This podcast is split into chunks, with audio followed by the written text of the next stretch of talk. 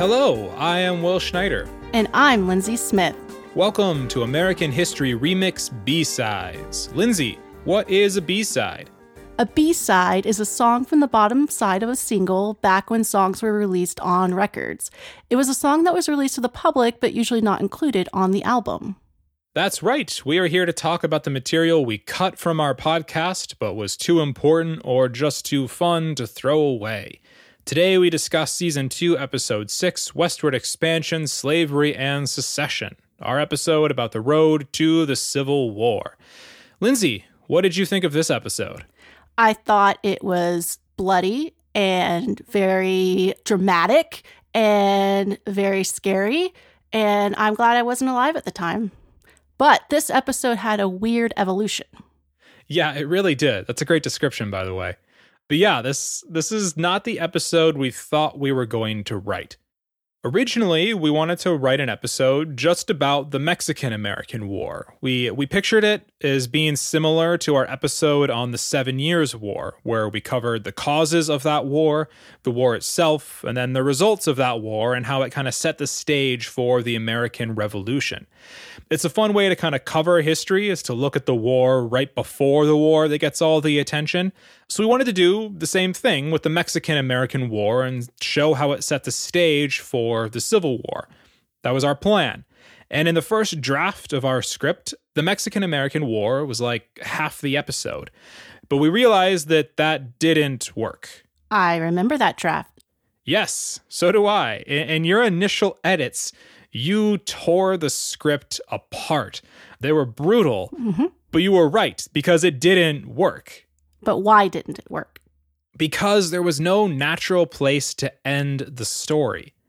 The war, the Mexican American War, ended in 1848. So we knew we had to cover up till then, and then we would cover, you know, the Compromise of 1850. But we also wanted to cover the Kansas Nebraska Act and the repeal of the Missouri Compromise. But if we cover the repeal of the Missouri Compromise, then we needed to cover Bleeding Kansas, the violence in the territory. And if we cover Bleeding Kansas, then we needed to talk about Charles Sumner, who gave a big speech in the Senate about the violence in the region, and then he was nearly murdered on the floor of the Senate. And if we talk about him, we also had to talk about John Brown, and then the Dred Scott decision, and then John Brown again, and then the election of Lincoln, and before we knew it, we reached the beginning of the Civil War. This was a very dense episode. No kidding. I'm a little worried that it was too dense of an episode, but I think that maybe gave our listeners uh, a sense of what it was like to actually live through these events. And I came away from writing this episode with a much greater understanding of the momentum of these events.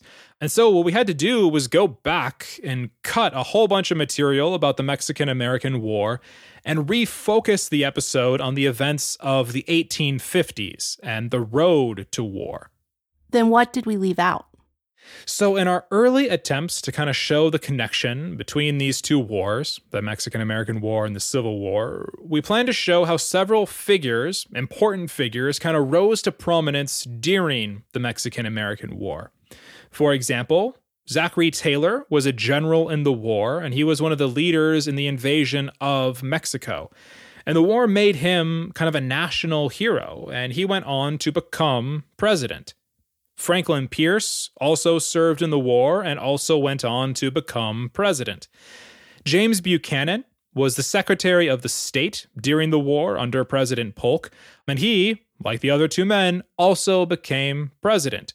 So, in fact, after President Polk, who started this war, three of the next four presidents had all served in one way or another in the Mexican American War, either actually seen combat or leading the State Department during the war. And the issue of slavery and westward expansion troubled every one of these presidents, all of them through the 1850s. And all of these guys, in one way or another, tried to address or perhaps suppress the issue of slavery, and they all failed. And that's why we decided to focus the episode on the relationship between westward expansion, slavery, and secession instead of purely the Mexican American War.